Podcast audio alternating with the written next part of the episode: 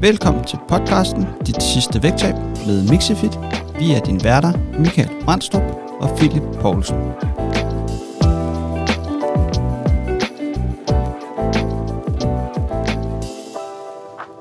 Velkommen tilbage til Dit sidste vægttab.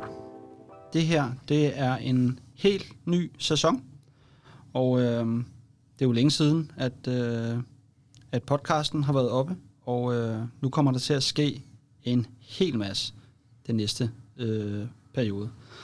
Og øh, det, som jeg har, og jeg, som jeg er meget excited over at præsentere, det er, at øh, der er sket noget, noget nyt i Mixifit. Og øh, vi er, har, øh, har udvidet teamet, og, øh, og jeg har en særlig gæst med i dag, og det er, det er Philip. Velkommen til, Philip. Tak for det. Familien er blevet til to. Familien er, er blevet lidt større. Så, øhm, men, øhm, men det her afsnit, der skal vi snakke lidt om, hvem er Philip egentlig? Mm-hmm.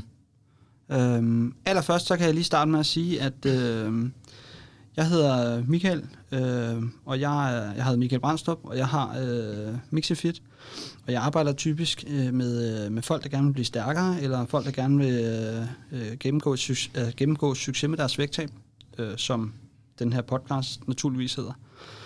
Og, øh, og Philip, han har nogle helt særlige egenskaber, når det kommer til, til vægttab, og når det kommer til at arbejde med vaner.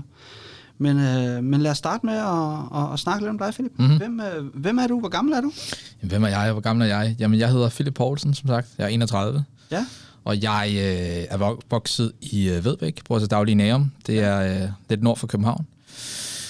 Og øh, jeg har en, en historie, vi kommer lidt ind på lidt senere, som er, er ligesom min historie til, hvorfor jeg trådte ind i, i hele det her univers, og i sundheds- og fitnessbranchen generelt. Øhm, jeg er jo, som I måske har regnet ud, øh, personlig træner og kognitiv kostvejleder, som øh, er, er det, jeg ligesom støder ind med til, øh, til os og til jer her i Team Mixifit. Så har jeg, ligesom så mange andre, for lige at tage den, den, den lange historie kort, så, øh, så er jeg en, en, en akademiker.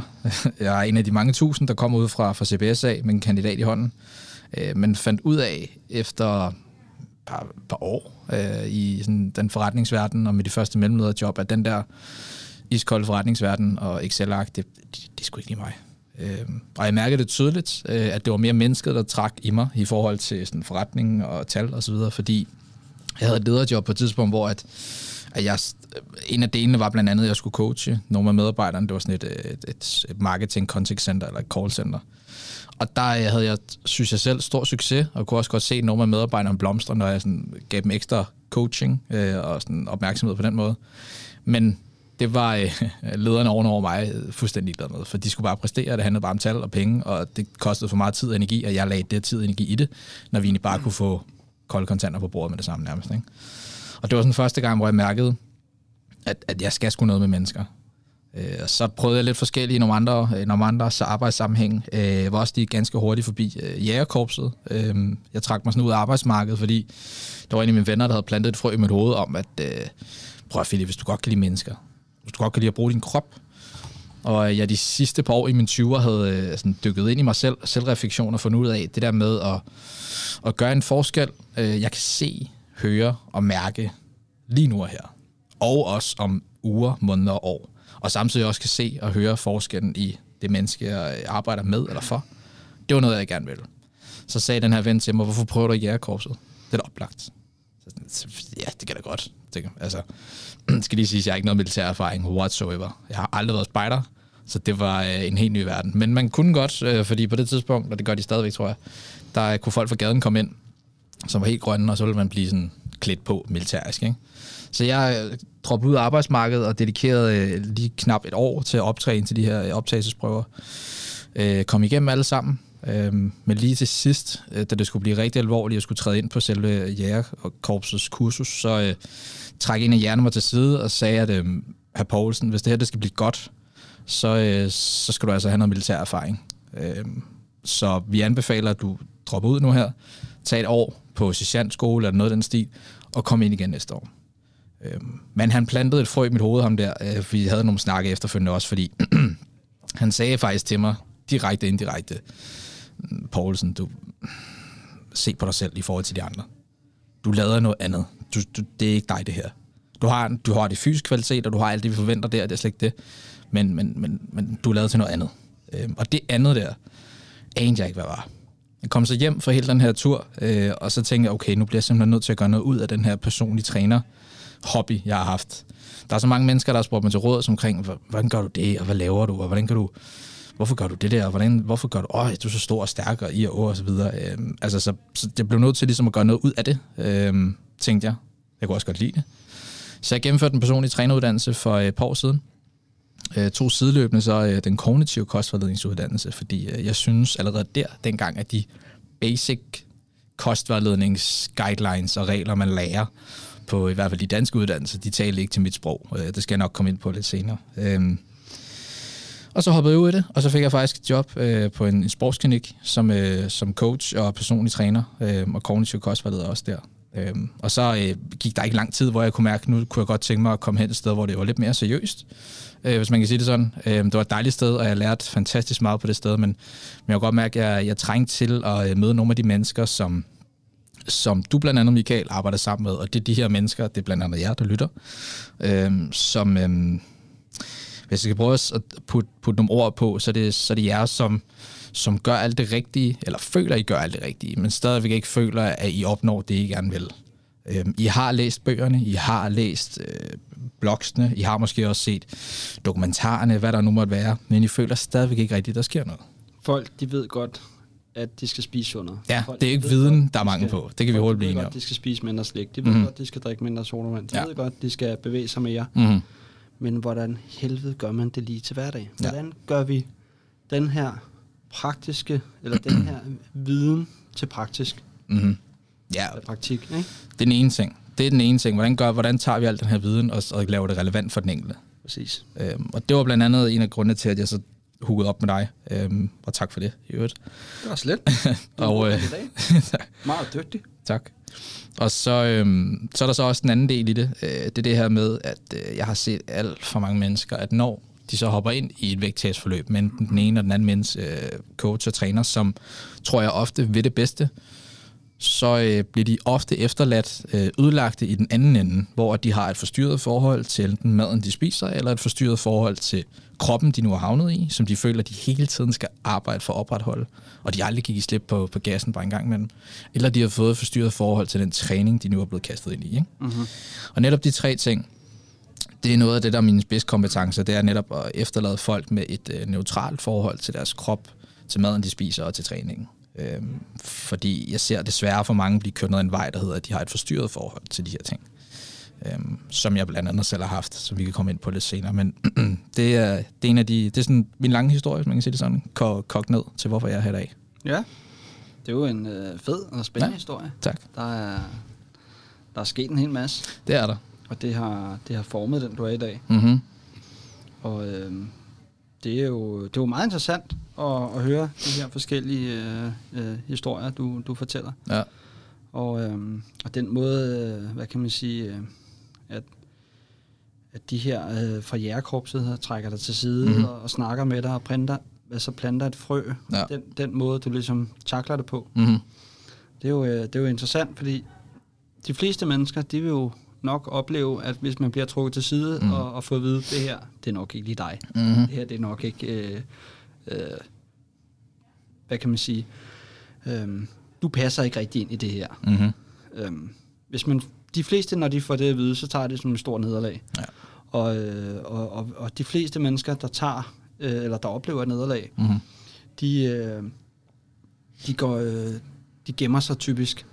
De, øh, de, de falder tilbage, de øh, bliver mere destruktive, altså øh, deres tankemønster bliver mere destruktiv, Mhm. og, øh, og de, de begynder, at, hvad kan man sige, øh, de, de, de bygger videre på den her dårlige oplevelse, Mm.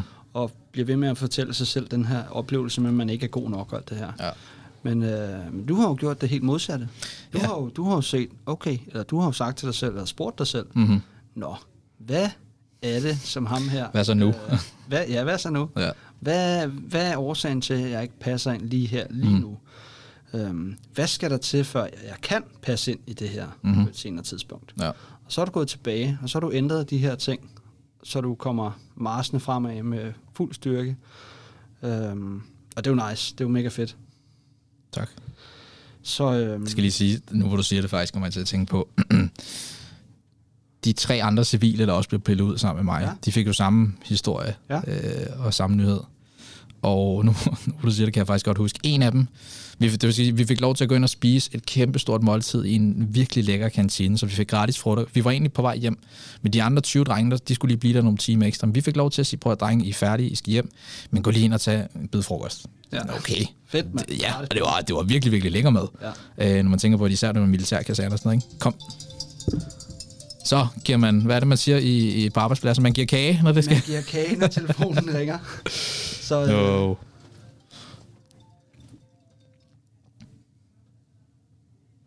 Men nu hvor det er den, den sunde afdeling, så giver vi, vi giver gulerødstænger i stedet for. Ej, eller kaffe. eller kaffe, i øvrigt, det, og det er god kaffe. Nå, øhm, hvor kom... Jo, det var... der kan jeg huske, en af fyrene, der fik den her besked at vide, han blev simpelthen så øh, virkelig sur. Han satte sig ind i bilen med det samme, kørte, og jeg nåede lige at hive fat i ham og sige, hvad, skal, bliver du ikke lige? Og sådan noget, Nej, jeg vil ikke tale om, bla, bla. Han skulle bare afsted. Øhm, to andre fyre valgte at gå ind og spise sammen med mig, men de var fuldstændig, altså, de gad dog nok at sige to, to sammenhængende ord. Øh, de, de var sådan helt slukket i blikket. Øhm, så jo, der er kæmpe stor forskel på, hvordan man reagerer, og øh, det skal ikke være nogen tvivl om, at, øh, at jeg synes det også, det var pisse, pisse ærgerligt, fordi jeg tænkte sådan, hvad nu? Øh, jeg havde ligesom gjort det til, som om det var mit livs kald, det her. Øh, men du har ret, altså der er, der, er, der er en gave i at kunne, øh, kunne vende tingene om en gang imellem. Øh, det, kan, det må godt have lov til at gøre ondt, og det må også godt øh, få, få tårer frem og, og gøre ondt i maven og så videre, men, men jeg tror også, det er vigtigt, at vi, vi så prøver nogle gange at sige, okay, men, men hvad så nu? Hvad skal der nu ske? Og det var det, jeg gjorde. Øh, Gud skal tak og lov. Øh, så du har ret. Øh, det kommer så meget an på, hvordan man reagerer på det. Mm.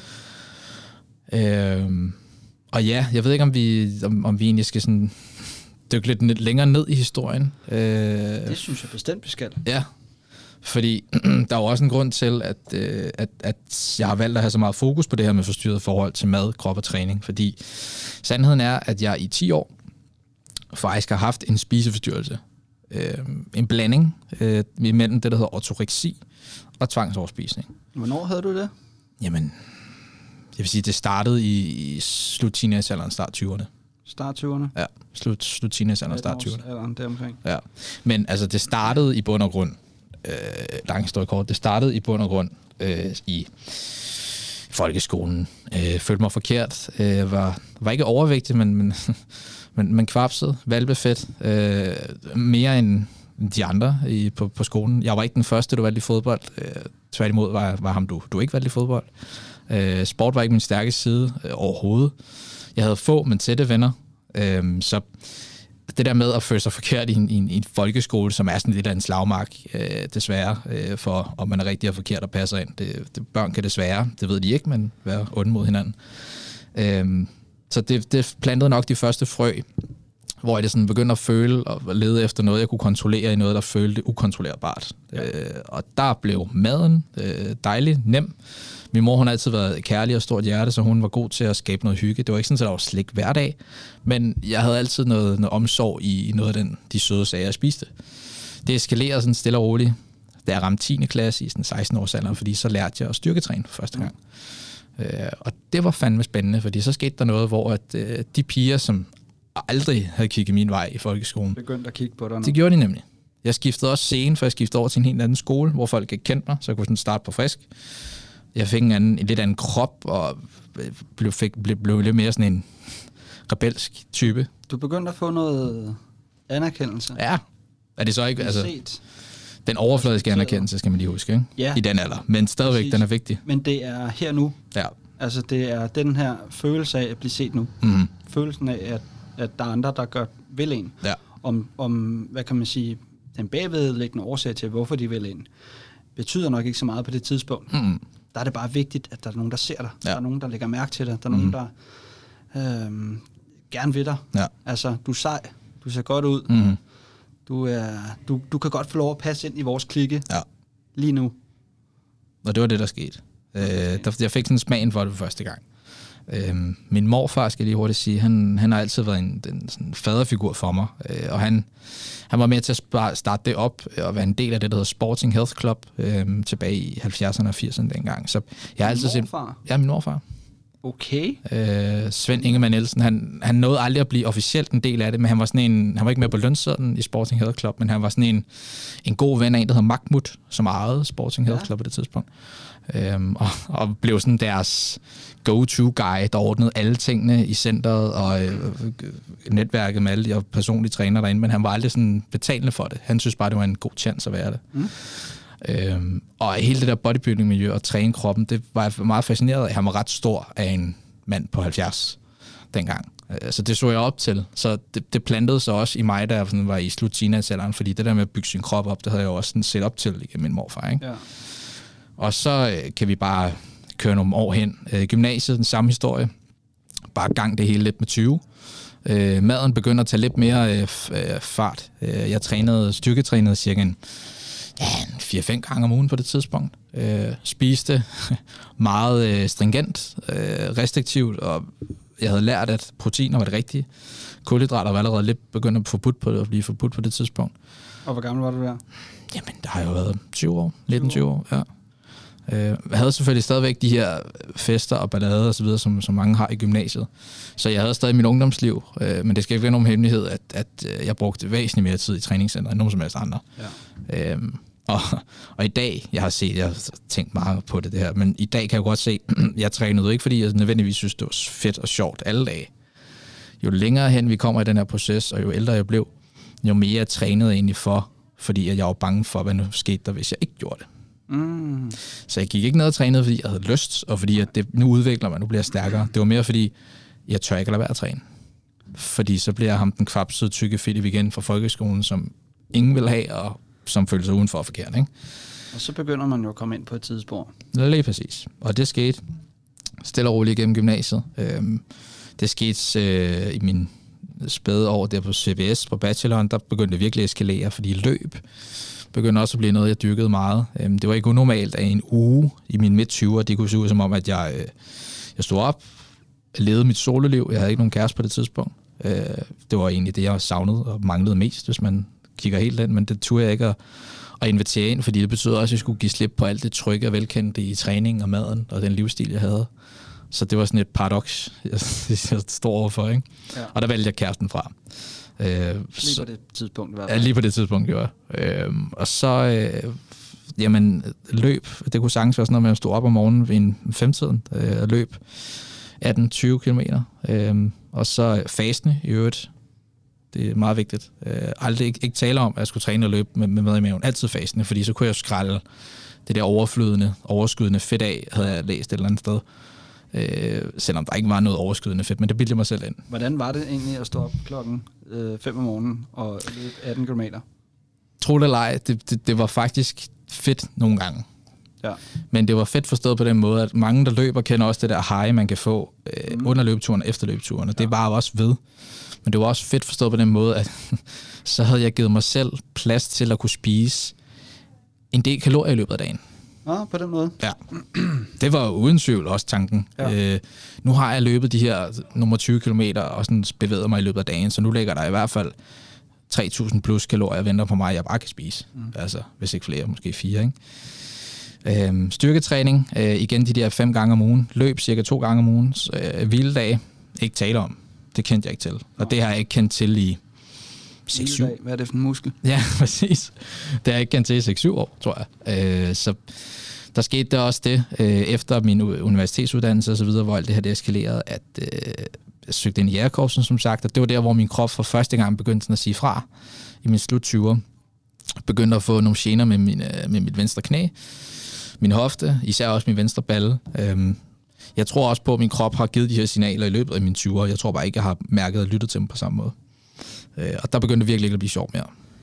Øh, og øh, det hele udvikler sig så øh, til sidst, øh, hvor jeg kom ud af det, ufrivilligt vil jeg sige, hvor at jeg øh, fik et maveunde, som jeg aldrig nogensinde har fået før. Sidste oktober, det vil sige, det er lidt over et år siden nu, øh, hvor at jeg havde spist et af de slags aftensmåltid, altid plejer at spise, øh, en 300 gram grove grøntsager, øh, nogle søde kartofler og øh, noget kød af en eller anden art, og så nogle nødder og noget hytteost, så vidt jeg husker. Og så efter jeg spist, føltes det som om, at min mavesæk snorede sig ved ikke, 12 gange rundt om sig selv. Det lyder ikke særlig rart. Nej, det var det heller ikke. Det var et, altså, jeg har oplevet meget, men det, den smerte, den var ulidelig. Hvad Øh, skete der egentlig der? jeg aner det ikke. Der er ikke nogen, der ved det. Øh, det stod bare på i fire uger. Og det var et mønster, der skete, og det skete tre gange om ugen. Og det skete altid mellem kl. 17 og 18. Det var virkelig mærkeligt. Det var sjovt. Det var som om min krop havde sådan et, altså nu, den, nu sendte den mig så kraftige signaler om, den, Philip, nu, nu, nu skal du Ja. stoppe op og tage vare på dig selv, for der er et eller andet, du gør ved dig selv, som, som jeg ikke kan tåle mere. Det var som om min krop sagde det. Ja. Men jeg havde på ingen mulig måde lyttet til nogen eller mig selv om, at nu skulle jeg til at gøre et eller andet anderledes. Blandt andet en af, af de fysiske trænere i Jægerkorpset, kan jeg huske, han spurgte inden til en af de her sådan, sådan sundhedstjek, så spurgte han om sådan min, min træningsrutine. og han har om nogen ting at styr på det, i forhold til det, han sender folk ud i, ikke, træningsmæssigt. så sagde han til ham, okay, altså du, du må godt give lidt slip nu. Altså, det, du, skal, du skal også passe på, at du ikke bliver skadet. Pause. Præcis. Ja. Og du skal også passe på, at du ikke bliver skadet til nogle af de afgørende prøver osv., ikke? Øhm, men altså, indeni, der tænker jeg bare, ja, ja, jeg, ved, jeg, jeg ved bedre, ikke? Ja, ja. Det er godt. Du skal ikke fortælle mig, at jeg ikke skal træne. Nej, Nej. det skal jeg nok sætte styr, for jeg tør fandme ikke at lade være, men det tror jeg ikke at sige til ham, vel? Nå, men den her maveonde her, den stod så på i de der øh, fire uger, øh, og sådan efter tredje uge, så var jeg kommet til en mavetarmspecialist, øh, og, og det blev ligesom mit vendepunkt. Hun spurgte ind til min mad, hvordan jeg levede og så videre, og så sagde hun, for hende, der lyder det som om, at jeg egentlig har fået et ganske normalt maveonde. Hun havde en klient, der på det tidspunkt havde haft det samme, som jeg havde, på tredje år. Hun havde så her anfald en gang om måneden. Så tænkte jeg, okay, altså, hvis jeg kan slippe igennem med at have det på et par uger eller nogle måneder, så er jeg lykkelig. Øhm, så sagde hun, men, men du kan prøve at lege lidt med at spise lidt mindre fiberigt. Du spiser måske lige groft nok. Ja. Prøv at spise noget, der måske ikke er lige så hårdt for din mave. Og det har simpelthen været for hårdt for, øh, for fordøjelsessystemet. Det tror jeg. At få alle de der fiber der. Det tror jeg. Fordi jeg har lidt OCD til lignende tilstand øh, fra min kære mor, som betyder, at hvis jeg får at vide, at 600 gram grønt, Så er det 600 gram grøn. nej, nej, Okay. nej, hvis jeg får at vide, at det, at det er godt, Ja. så må 800 være bedre. Ah, ja. Eller så må, så må måde. 900 faktisk være endnu bedre. Ja, så det er jo den klassiske mere lige bedre, ikke? Ja. Ja. Så jeg tror, øh, med andre ord, at min krop den, den begyndte at sige fra på det tidspunkt. Og det sjove var, at, at mine forældre har været enormt støttende igennem hele den her proces. Jeg har været øh, selvfølgelig ude at spise med dem, ude at spise med venner og sådan noget. Der var ikke nogen, der vidste, at det skete det her. Øhm, de troede bare, at jeg var sund og disciplineret og klappede mig på skulderen, fordi at jeg kunne sige nej til kage og stoppe om morgenen og træne, alle de her ting. De var ikke klar over, at det her det skete. De kendte jo heller ikke mine tanker bag det, vel? Mm. Øhm, og der var heller ikke rigtig nogen, der sådan havde udfordret mig på det, eller var nysgerrig på min livsstil på den måde. Øhm, og mine forældre, de, øh, de havde ikke sagt noget til mig, men jeg tror, hvis de havde sagt noget til mig dengang, så tror jeg bare, jeg havde skabt en trodsreaktion. Øhm, ah, men det skal I ikke blande dig i, eller ja, jeg ved, jeg skal nok bestemme selv. Men det, der skete her ved hende her, øh, med optarspecialisten, det var ret interessant, fordi hun sagde, øh, da hun sagde det her med, prøv at spise lidt mindre fiberigt, og prøv at tillade dig selv at spise noget af det, som, som er lidt mindre hårdt for maven. Så var det som om, hun gav mig sådan en ubetinget tilladelse til at spise, hvad jeg vil, hvornår jeg vil, og hvor meget jeg vil. Ja. Hun sagde det ikke på den måde, men det føltes virkelig som om, at der var en, der sagde, Philip, nu må du godt give slip. Og hvordan håndterede du det? Ja, det, det var så det sjove, det var, at jeg blev nødt til at gøre noget andet nu. Så jeg gik hjem, og så spiste jeg ikke helt hvid ris. Brune ris godt nok stadigvæk. Men jeg spiste ris, som jeg normalt aldrig plejer at spise på en hverdag. Hvis jeg skulle være uartig at spise noget af det forbudte, noget af det, som var usundt, gåseøjne og så videre, noget jeg havde gjort øh, forbudt, så holdt jeg det altid til weekender. Men jeg gik hjem den her tirsdag, og så spiste jeg hvid ris, eller brun ris, undskyld. Øhm, nogle tomater, noget agurk, tror jeg, noget af den stil, øh, og nogle æg og noget af den stil. Sådan, stadigvæk sådan sundt, men jeg hævde noget ind, som jeg ikke plejede at spise. Mm. Stod op dagen efter, og kunne se, gud, jeg ligner mig selv. Og så begyndte jeg at blive lidt ved med det her. Så spiste jeg sådan lidt det groft brød. Jeg spiste knækbrød. Jeg spiste sushi på en onsdag. Jeg spiste Wow. is på en tirsdag. Altså, jamen, jamen, alle, sådan, om, altså, alle de ting, som jeg havde gjort så restriktivt og kun holdt til fredag og lørdag, havde jeg skiftet ud og puttet ind, og så kunne jeg mærke, okay, for det første fik jeg det faktisk godt i kroppen. Jeg havde ikke ondt. For det andet, jeg lignede mig selv i spejlet. Der skete ikke en skid. Det gjorde der nemlig ikke. Der skete ikke en skid. Men jeg skulle prøve det. Ja. Og selvfølgelig, jeg gjorde det. Jeg var ikke sådan, at jeg spiste kilo ris. Altså, jeg spiste små portioner, og så stille og roligt eskaleret op. Ikke? Præcis. Øhm, men det har været sådan, så jeg har gjort det fredag og lørdag, fordi hvis jeg havde spist noget forbudt, lad os bare sige sushi på en onsdag, så ville jeg føle mig oppustet. Nok også være det, på grund af, at jeg ikke havde spist ris i mange uger. Og når så egentlig får ris, så kan kroppen ret skabe sådan et, en modreaktion på det. Altså, det er jo normalt, at, øh, at vi bliver lidt oppustet af at spise kulhydrater, fordi kulhydrater, de binder jo noget væske. Det gør de Hvis også. man, øh, hvis man spiser, øh, hvis man for eksempel tager ud af sushi og æder rigtig meget sushi, Ja. som de fleste nok gør, når først de giver sig lov, Mm-hmm. øh, så, har man, så har man også en mave, der, der vokser helt ekstremt. Det er ikke fordi, man nødvendigvis bare har spist meget, men fordi at al den mængde af kulhydrater, Mhm. mm-hmm. man har fået, det trækker jo noget væske til, Ja. og det er jo normalt.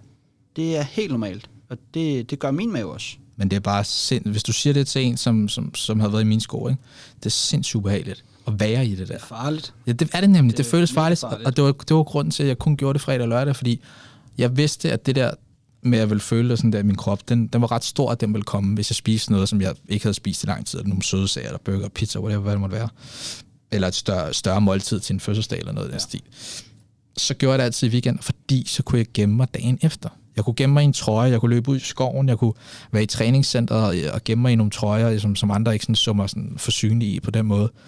Det kunne jeg ikke gøre i hverdagen, fordi i hverdagen, der var jeg jo tvunget til at sådan, Og så, pa- passe mine ting og passe mit arbejde skulle ud i omverdenen. så du planlagde det simpelthen. Det gør jeg nemlig. Ja. Jeg planlagde den måde, jeg spiste forbudt og u- us- usund på, ikke? Som ikke er usundt i øvrigt. Præcis. Ja. Det, men, men det kunne jeg slet ikke se på det tidspunkt. Så det var sådan min, min vej ud af det.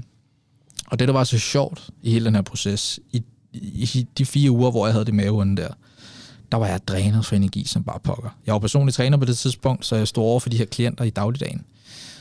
Men nattesøvn blev fuldstændig smadret, hvilket gjorde, at jeg bare ikke havde overskud eller lyst til rent faktisk at træne. Altså, det er jeg, også bare sværere at være der for, for ens kunder, ikke? det er det nemlig. Ja. Det, det, det var hammerende svært, og jeg kunne godt mærke, at det her, det, det, det er ikke det, jeg lever af, fordi jeg er dyb, jeg er nærværende, jeg er empatisk, jeg lever mig ind 120 procent i folks hverdag, og, og hvis jeg først kan mærke, at jeg er off, fordi jeg ikke har sovet, så, det, så, så, så kan jeg mærke, at mine forventninger til mig selv, dem lever jeg ikke op til.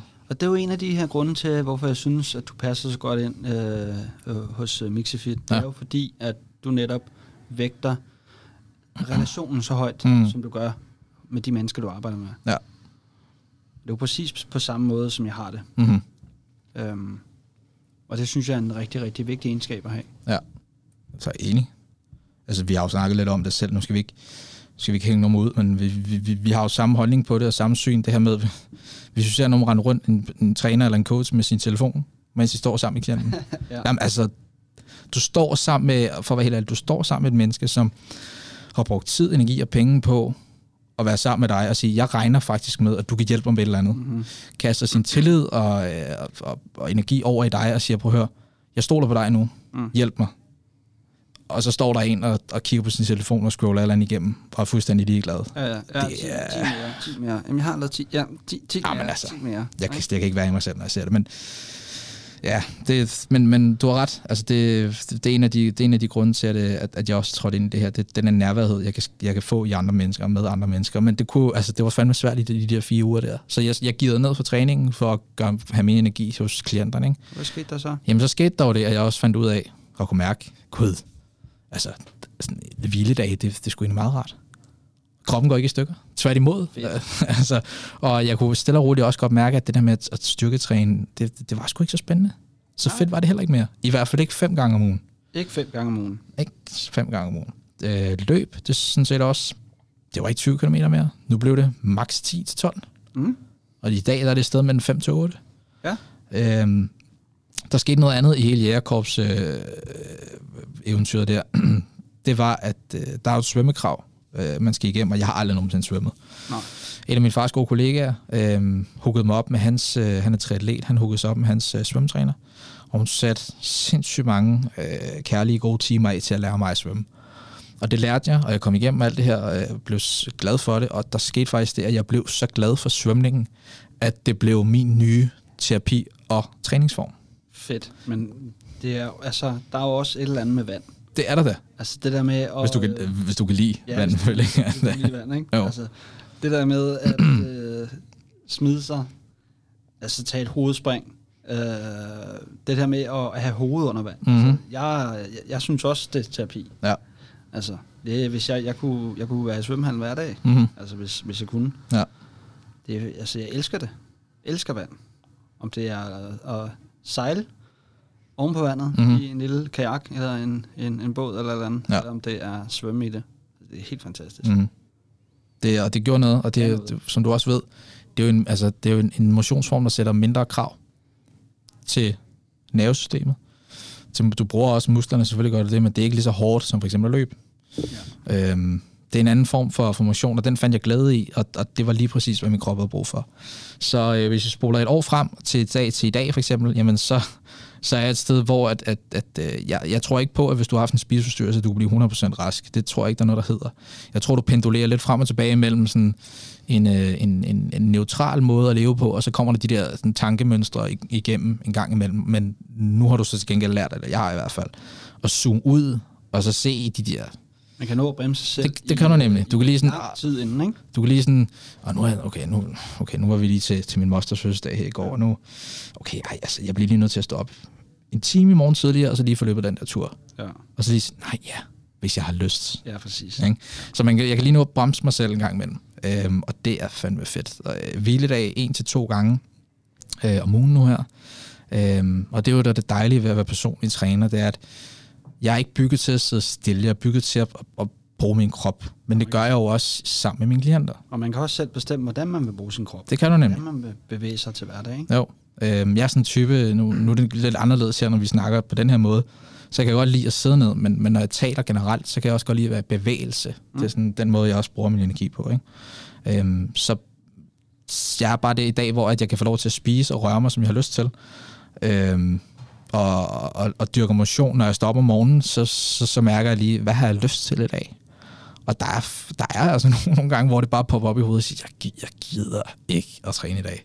Men så gider jeg ikke at træne i dag. Og så kommer lige en lille stemme op, der siger, om du skal jo også, fordi om du skal huske på, i morgen kan du ikke nå det, og så på torsdag er der lukket, og så videre sådan, så, så er det sådan der.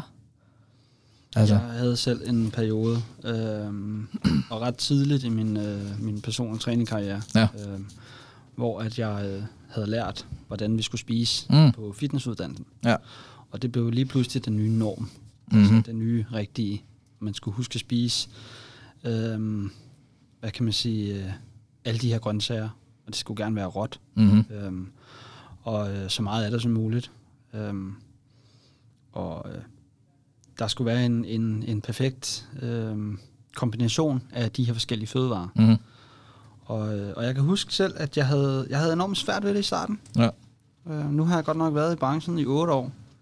Men, øh, men i starten havde jeg, havde jeg rigtig svært ved at øh, administrere, hvordan skulle man egentlig spise. Hvad, kan du huske, hvad du havde svært ved? Altså, havde du trodsreaktion på det, eller var det, fordi du synes, det var... Altså, at nogen skulle fortælle, hvordan du skulle spise, eller var det, øh, fordi du ikke synes det var det rigtige at spise? Eller Ja, hvad? og det var, øh, hvad kan man sige, jeg havde ikke rigtig nogen trodsreaktioner på det. Mm. Mm. Øh, det havde jeg ikke. Det, Nej. det havde jeg ikke fået opbygget. Men jeg havde, øh, jeg spiste, for det første spiste jeg enormt sundt. Jeg spiste rigtig mange grøntsager. Ja. Og det var i og for sig godt på den ene måde, Mm-hmm. fordi at jeg havde ret meget energi på det tidspunkt. Ja. Øh, det kan man godt få af at få mange grøntsager. Mm-hmm. Øh, netop fordi man får en masse vitaminer og mineraler. Øh, jeg gjorde også det i en periode, hvor jeg øh, blendede alle mine grøntsager og, og drak dem i en, i en greenie.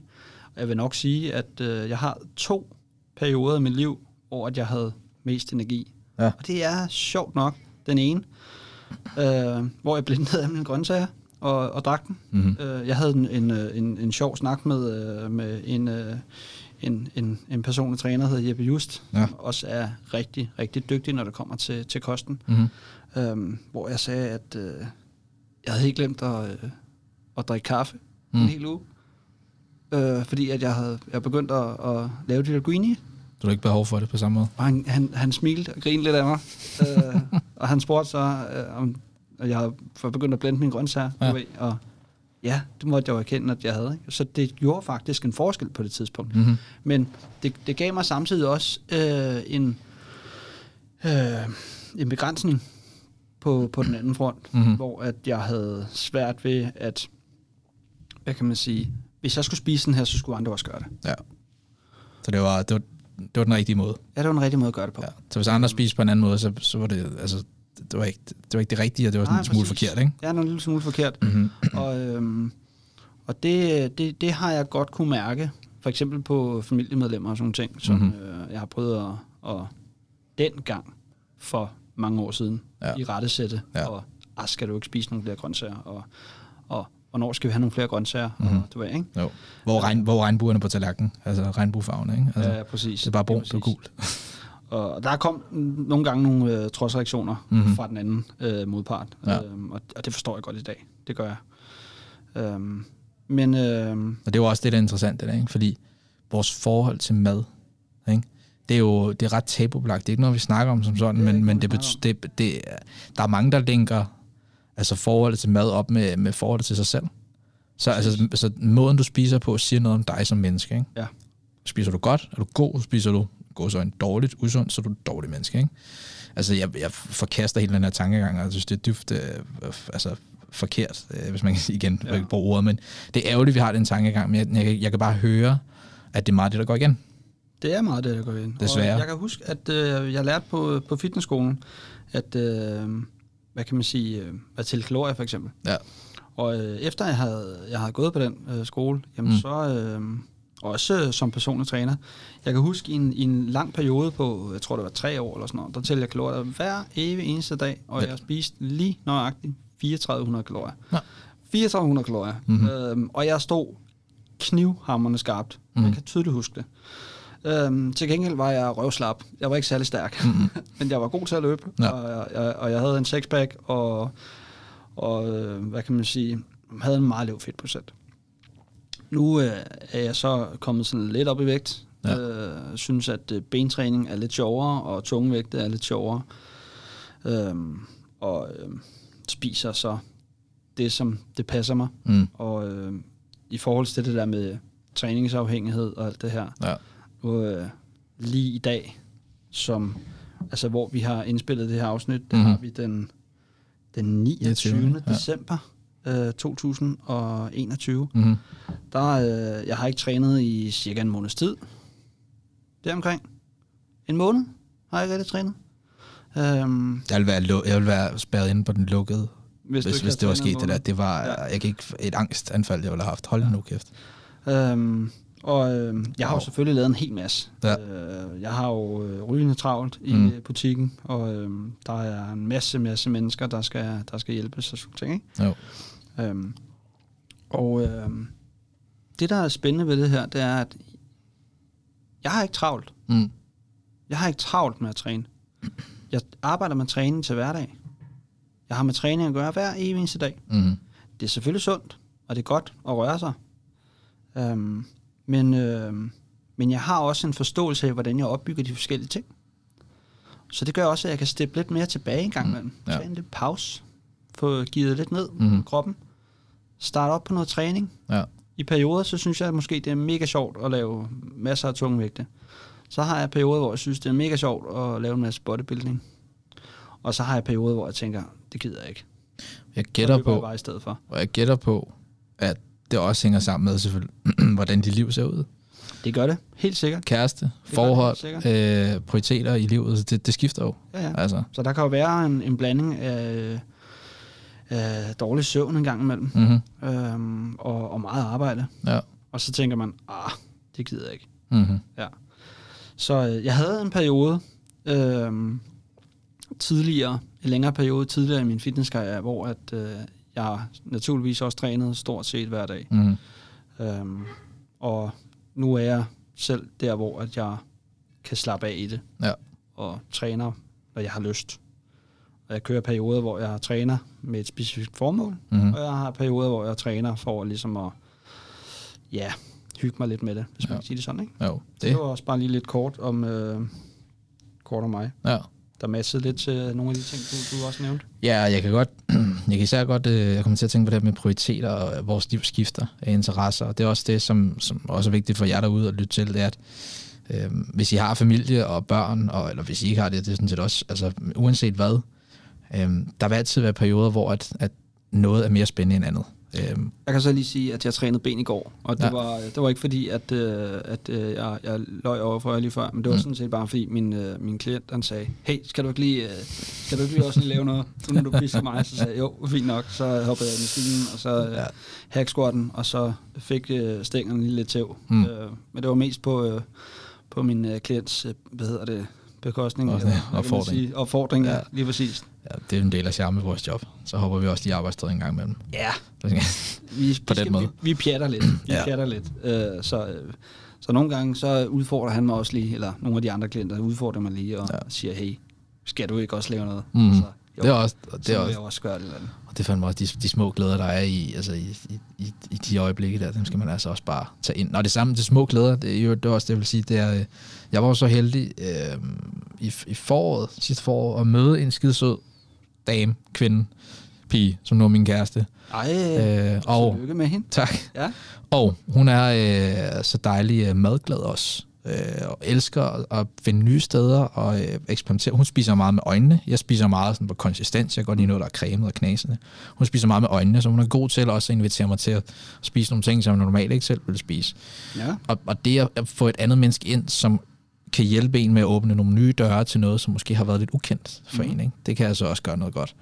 Øhm, og hun har været en kæmpe støtte i det her også med sådan at, at lære nogle nye ting at spise, øh, hvordan man spiser. Både at, jeg havde sådan en regel om også, at jeg skal helst ikke spise senere kl. 6 om aftenen, fordi så, så tager jeg magisk vis masse kilo på hen over natten. ja. Jeg ved ikke lige, hvor jeg fik det fra.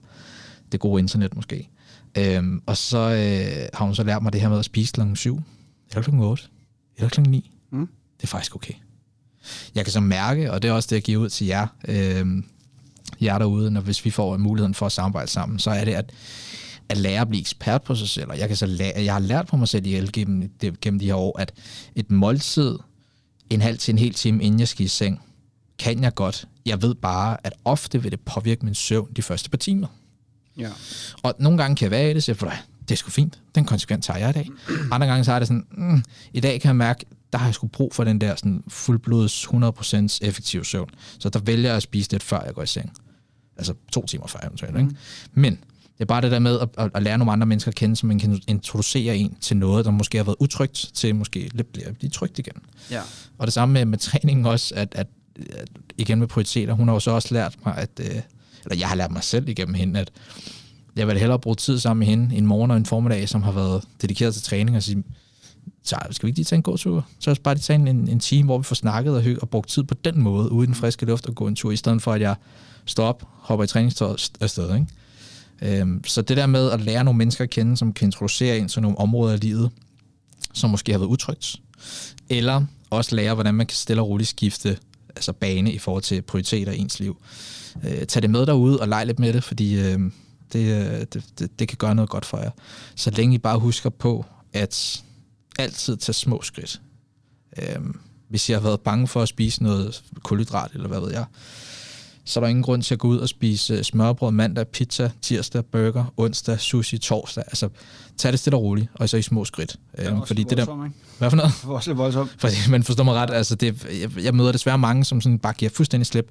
Og det kan også godt virke for nogen, men, men nogle gange så skal vi også bare lige have hovedet med. Mm. Fordi at kroppen reagerer, det gør den, men vi skal også bare huske på, at vores følelser, som, som, som påvirker os igennem alt, de, de, de, de, de tager det længere tid at følge med det her. Og det er selvfølgelig også lige vigtigt for mig at lige pointere, nu sagde jeg lige kort her, at ah, det var også lidt voldsomt med de her ting hver dag. Og øh, man kan naturligvis sagtens spise de her ting hver Nå, men hvis du har været igennem sådan et forstyrret forhold eller spiseforstyrrelse ja. På 10 år, så, så vil det være voldsomt. det, det er klart. Det kan det, er klart. det, det, jeg ville vil pointere her, det var, at øh, det handler om mængden. Ja, ja. Så, Det så det det ikke fordi, at, øh, at puha, ej, du må slet ikke få, få, få alle de her forskellige ting øh, Mm. hver eneste dag. Mm. Øh, det kan man sagtens, men det handler bare om mængden af det. Ja. Så øh, bestiller man en pizza og spiser to eller tre stykker, øhm, og, eller i hvert fald, at man er flere om at dele en enkelt pizza måske, ikke? Mm-hmm. og øh, måske får noget andet, øh, som giver lidt, lidt mæthed sammen med, ikke? Eller Præcis. man bare øver sig på at spise lidt mindre, end man, man plejer. Mm-hmm. På pizzaen til at vare, nu, nu siger jeg bare noget, jeg ved godt, det kan lyde helt åndssvagt i nogle søger, ikke? For en pizza til at vare 20 minutter, en halv time, i stedet for 10 minutter. Fordi. Ja. der er jo også, det, det, det kan vi snakke meget mere om, men en kunst i også at lære, at spise maden, smage maden, nyde maden, og så prøve at få det til at vare lidt længere tid end, end, end 10 minutter, fordi så sker der også, der kan ske noget magisk med mætheden. Og stille og roligt kan komme snigende. Og det gør den ofte efter de her 20-25 minutter, ikke? Men det er jo ikke altid en pizza varer så lang tid. Nej. Og det er også typisk derfor, at vi altid ender ud med at lægge, uh, mm-hmm. jeg er Mhm. mæt, puh, Ja. her hvor jeg mæt, fordi at vi har skovlet den der. Apropos julefrokost, apropos. Ja, apropos julefrokost. Ja. Øhm, og apropos øh, den der pizza der, Ja. øh, jeg havde jo en, øh, en øh, jeg har jo altid haft en dårlig vane. Eller ikke altid, men jeg havde en dårlig vane, øh, der, var, øh, der var yngre med at æde pizza hurtigt. Mm. Og jeg kan huske, dengang jeg var 18 år gammel, Ja. 18-20 år gammel, der, øh, der havde vi sådan nogle øh, konkurrencer med, altså i vennekredsen, med, mm. der kunne spise pizzaen hurtigst. Jeg kunne, jeg, kunne, jeg kunne æde en pizza på under en minut. Ah. Jo, altså jeg kunne spise Foldede du den sammen, eller hvad? Hvordan? Nej, jeg, øh, altså vi, øh, jeg tog bare, øh, altså vi skar pizzaen ud i de her otte stykker, som man nu gør. Ja. Og så tog jeg pizzaen, og så foldede jeg det stykke sammen. Og så gjorde jeg det, at jeg, jeg kunne tage hele biden, hvad kan man sige, i, altså hele stykket i en bid. Nå. Øhm, altså, jeg spiser så ikke øh, skorperne, det var ikke nogen, der gad. Men øh, Ej, du er en af dem. Ja. jeg, jeg er en af dem, ja. øhm, men der kunne jeg altså spise øh, hele pizzaen på under en minut. Ja. Det vil jeg ikke anbefale. Wow. Det er, det, det, er en, det, er en, det er en dårlig vane. Det, kald, det, det, Og det kalder, kan det kalder på man- noget ondt i maven bagefter. Det kalder på noget i maven, og det kalder på nogle rigtig, rigtig, rigtig dårlige vaner. Ja. Øhm, og nu har jeg altid sådan været lidt, øh, hvad kan man sige, jeg har altid haft, øh, ikke altid, ikke lige nu, mm. men Mm. tidligere i mit liv har jeg haft meget held med at have en, en god, øh, hvad hedder sådan noget, en god forbrænding. Ja. Og nu her, når jeg er blevet lidt ældre, jamen så, jamen, øh, så slapper jeg lidt mere af og træner lidt mindre, end hvad jeg plejer. Mm. Mm. Arbejder lidt, lidt mere med, med mine kunder og hvad hedder det, spiser det, som jeg har lyst, og måske drikker jeg lidt mere vin en gang imellem. Ikke? Mm-hmm. Så, øh, så jeg har lidt mere afslappet liv lige nu her, og har mere fokus på andre ting end Ja. kun kosten. Og apropos det der med, med kun kosten, det var også det, jeg ville sige til jer derude, hvis I er nysgerrige, at øh, hvad er det, det der kognitiv kostvejledning går ud på, i forhold til bare kostvejledning, ikke? Og øh, vi har jo faktisk snakket sådan lidt indirekte om det, men det er øh, i bund og grund mere fokus på, hvorfor du spiser, end lige hvad du spiser. Jeg kigger også på, og lytter også på, hvad I spiser, men mit fokus vil noget mere være på, hvorfor I spiser. Fordi jeg synes, det er mere interessant, og jeg har fundet ud af, at det, at, at, det jeg kan hjælpe med, det er mere at finde ud af, hvorfor er det, at pizzaen kalder mere på dig end, øhm, ja, end, end grønkålen, eller hvorfor er det, at chipsene kalder mere på dig end gulerødderne, ikke? Det er der en årsag til. Det er ikke nødvendigvis fordi, at du er, altså, din smagsløg eksploderer i ekstase, fordi du spiser pizza. Det er ikke nødvendigvis derfor. Der ligger nok et eller andet, du forbinder med pizza, som du ikke lige forbinder med grønkål, som ikke kan tilfredsstille på samme måde. Altså, der er så nogle gange, hvor at man øh, spiser en pizza, eventuelt spiser den med kniv og gaffel, mm. Mm-hmm. og virkelig tykker maden. Der er der så nogle gange, pizzaen ikke smager særlig godt. ja. Hvis man smager på det der, øh, det der øh, proces, Mhm. mm-hmm. øh, og, hvad hedder sådan noget, forarbejdet på, proces, ja. for eksempel, ikke? Jo. Altså, øhm, nogle gange, hvis man bruger lidt ekstra tid på at sætte sig ned og lige smage på konsistensen, og Ja. hvad kan man sige, altså hvordan føles det, hvordan dufter det, og hvad, hvad smager det af, altså mm. bruge lidt længere tid på det, Ja. så er der altså nogle gange, man, det giver, hvad kan man sige, man, man opdager, at det bare ikke er mm. så lækkert. Nej.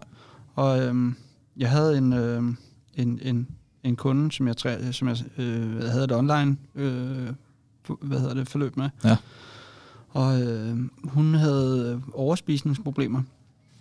Og øh, hun havde altid... Øh, hun kørte altid forbi bageren Mm. og købte altid tre styks af en eller anden speciel kage. Nogle flødeskumskager. Og, øh, og kørte altid hjem og spiste de her flødeskumskager. Mm-hmm. Og så gik helt amok i dem. Og det var øh, et, en rutine, der var på daglig basis. Næsten på daglig basis. Mm-hmm. Ikke Mhm. altid. Men når hun gjorde noget bestemt, så kørte hun altid forbi bageren, og så kørte hun de der tre styks og kørte hjem og, og spiste den. Ja. Og, øh, og det var ikke særlig langt inde i forløbet, at, øh, at jeg øh, gav hende en opgave, der hed, nu kører du over, så henter du en kage. Du må selv vælge, hvad det skal være for en. Mm-hmm. Du må kun købe, eller ikke kun købe en, men tag over og hent en, en kage nu. Mm. Fordi når jeg sådan sagde til hende, at du skal, du skal tage over og hente en kage, så havde hun en kommando, der hed køb en kage, og så Ja. købte hun den kage. Ja. Og så øh, hed det så sådan, at hun skulle øh, tage hjem, tage en gaffel eller en øh, ske eller noget andet, og så Mhm. skulle hun smage på det her. Og hun skulle dufte til det, og hun skulle smage på det, og hun skulle øh, mærke konsistensen, og hun skulle kigge på den og dufte til den og alt det her. Og øh, det sjove ved det, det var, at øh, da, hun, øh, da jeg snakkede med hende næste gang, så sagde hun, at øh, altså, hun spiste ikke helt kagen. Mm. Hun synes faktisk ikke, øh, hun synes faktisk ikke den smagte særlig godt. Så, øh, og hun har faktisk ikke købt kagen lige siden. Mm. Og det var jo ret sjovt, fordi at det, det er præcis den samme kage, hun altid har overspist i. Ja. Men fordi at man lige pludselig øh, begynder at lægge mere energi og fokus på alle sanserne omkring den her kage, Mm-hmm. så var den ikke lige så lækker. Nej. Og så var der måske også det her med, at nu skal du gøre det. Jamen, så er det ikke lige så spændende at gøre det. Mm, det er rigtigt nok. Der ligger også noget der. Ikke? Jo. Og det er blandt andet noget af det der, som kognitiv kostholdning også går ud på. Det er mere finde ud af de mønstre og de tanker, der ligger bagved, hvorfor du vælger at spise noget frem for noget andet. Øhm, fordi igen, lad os bare være ærlige, jeg er derude. Øh, 99,9 procent af jer i gåsøjne ved godt, hvad I har bedst af at spise, og hvad I ikke har spise. Øh, ikke, ikke godt at spise. Det ved vi jo godt. Øh, Og der er ikke noget, som Michael og jeg ikke øh, højst sandsynligvis kan lære, som ikke allerede findes på Google. Altså, Mm. Øh, I kan google jer frem til det hele, men vi kan sige nogle ting til jer, og måden vi siger det på, øh, er den, vil jeg mene, noget mere anderledes i forhold til det, jeg har hørt før. Så det er et alternativ ligesom at til at finde ud af, okay, hvorfor er det, jeg tænker det her øh, om, om kagen? Hvorfor er det, jeg har lyst til øh, at spise smug? Øh, det er fordi, jeg skammer mig bagefter over, at jeg har spist. Øh, Okay, hvad er det, du skammer dig over? Lad os prøve at ind og finde ud af, hvad er det, du har brug for, siden at du rækker ud efter marabou-pladechokoladen. Mm. Fordi jeg pendulerede jo mellem ortoreksi og tvangsoverspisning, så da jeg så spiste alt det forbudte der om fredag og lørdag, så overspiste jeg jo også altså enorme mængder på kort tid, fordi nu var det endelig tilladt. Ikke? Øhm, og der var det jo så også, at jeg fandt ud af, at, at følelserne, der lå bagved, øh, og det gjorde ondt øh, at, at dykke ind i det, og det tog også, der kom også nogle tårer øh, hister her, men, men jeg, det var det, der skulle til, for jeg fandt jo ud af, at, at det, jeg manglede, det var i bund og grund øh, omsorg, nærvær, øh, menneskelig kontakt. Det var noget af det, jeg havde sorteret fra og ligesom bygget en mur rundt omkring. Øh, men det var de følelser, jeg spiste på. Så det er derfor, jeg valgte at spise i de mængder, jeg gjorde, og jeg spiste det, jeg gjorde, fordi det gav mig en smule af det, jeg var i underskud af. Omsorg, nærværhed, så ikke menneskelig kontakt, men det gav mig en, en falsk følelse af den følelse, der ligger ved menneskelig kontakt. Ikke? Så det er nogle af de ting, jeg kan hjælpe jer med. Det kræver mod øh, for mange, men, men for at være helt ærlig, hvis I først får knækket den kode og finde ud af, hvad er det for nogle følelser, jeg spiser på, for det gør vi alle sammen, det gør jeg også stadigvæk i dag, men at finde ud af, hvad er det for nogle følelser, der, der typisk er på spil hos mig, når jeg rækker ud efter noget. Hvis du finder ud af det, så kan du også finde ud af at finde nogle alternative strategier. Ikke så du ikke må spise noget, fordi det må du stadigvæk godt.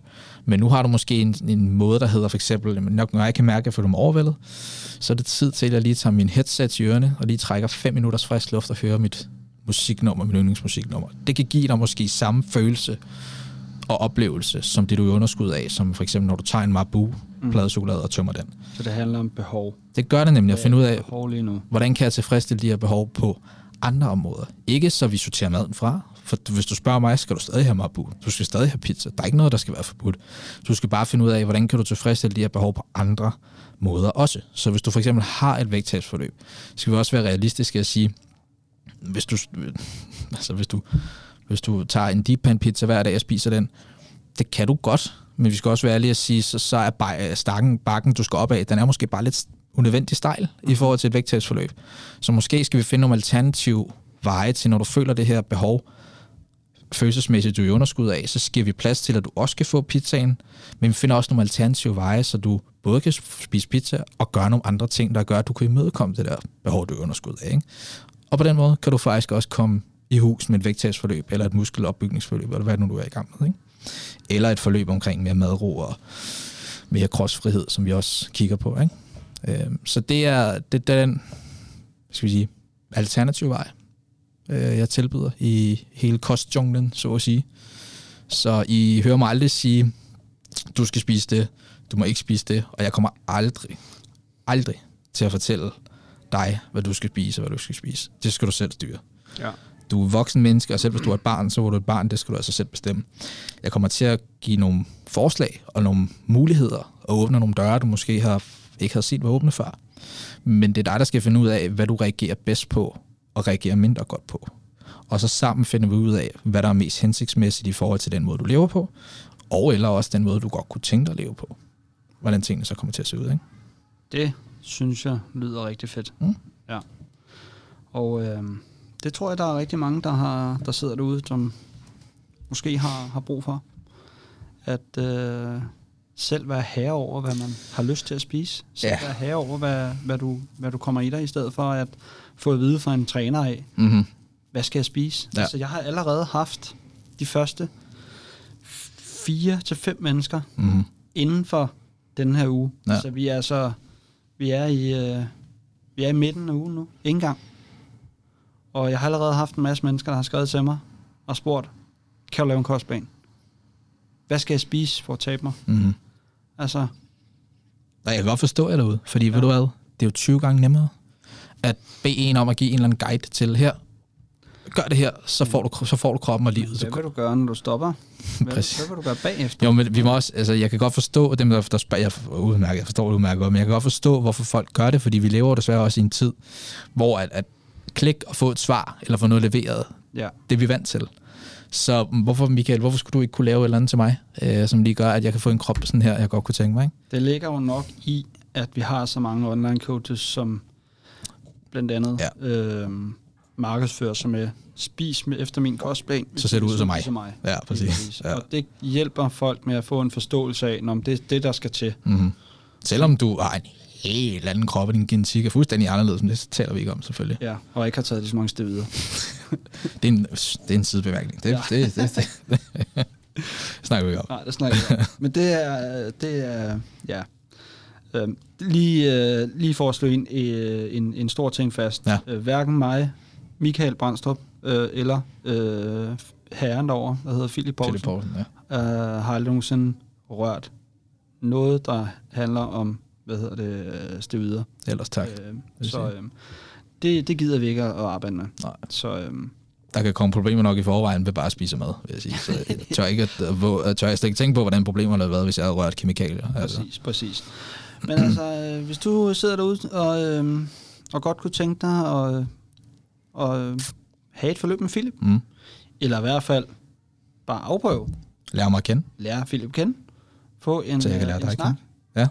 Ja, øhm, se hvad det der kognitiv øh, kostvejledning det er for noget. hvad er det for noget? Øhm, I har måske hørt, øh, ganske kort, I har måske hørt den gode kvinde øh, ved navn Katrine Gissinger. Øh, det, jeg er blevet kraftigt inspireret af hende, øh, og nogle andre selvfølgelig også, men, men hvis I kender til hende, så vil I også kende øh, lidt til øh, min tilgang. Øh, bare lige sådan, så I, så, hvis det er stadig lidt flyvsk for jer. Øh, hvis I har hørt, hvordan hun øh, håndterer mad, så kan I prøve at, at lege lidt med det også, fordi det er en åben, ny, frisk, alternativ måde at kigge på det, Ja. jeg sige. Men øh, by the way, Mm. mm. hvis du sidder derude, og du godt kunne tænke dig at øh, afprøve lidt det her kognitiv kostvejledning sammen med, øh, sammen med Philip, Mm. jamen så øh, kan du øh, hoppe ind og, øh, og få en gratis øh, prøvetræning, eller kostvejledning for den sags skyld, altså kognitiv kostvejledning. Mm-hmm. Så øh, har vi en øh, side, der hedder Mixifit, og det er altså m i x i f i t .nu, skråstreg pt. Mm. Og der kan du gå ind og øh, skrive dig op med dit navn, telefonnummer og mail, og en besked om, hvad du øh, særligt godt kunne tænke dig at, at få ud af det, eller kunne tænke dig at få hjælp med. Mm-hmm. Og så øh, vil vi øh, kontakte dig så hurtigt vi kan, og forhåbentlig hjælpe dig så godt, som vi overhovedet kan. Absolut. Så øh, det var egentlig bare det. Skal vi så ikke lige sige uh, rigtig god baghjul og godt nytår til alle sammen? Rigtig god baghjul og godt nytår. Ja. Øh, men øh, når du hører det her, så øh, har det allerede nytår. Så, Ja. øh, Men, øh, men så glædelig to, to, 22, skal vi sige. er 22. ja, Og vi ses i næste afsnit. vi ses alle sammen. Hej. Hej.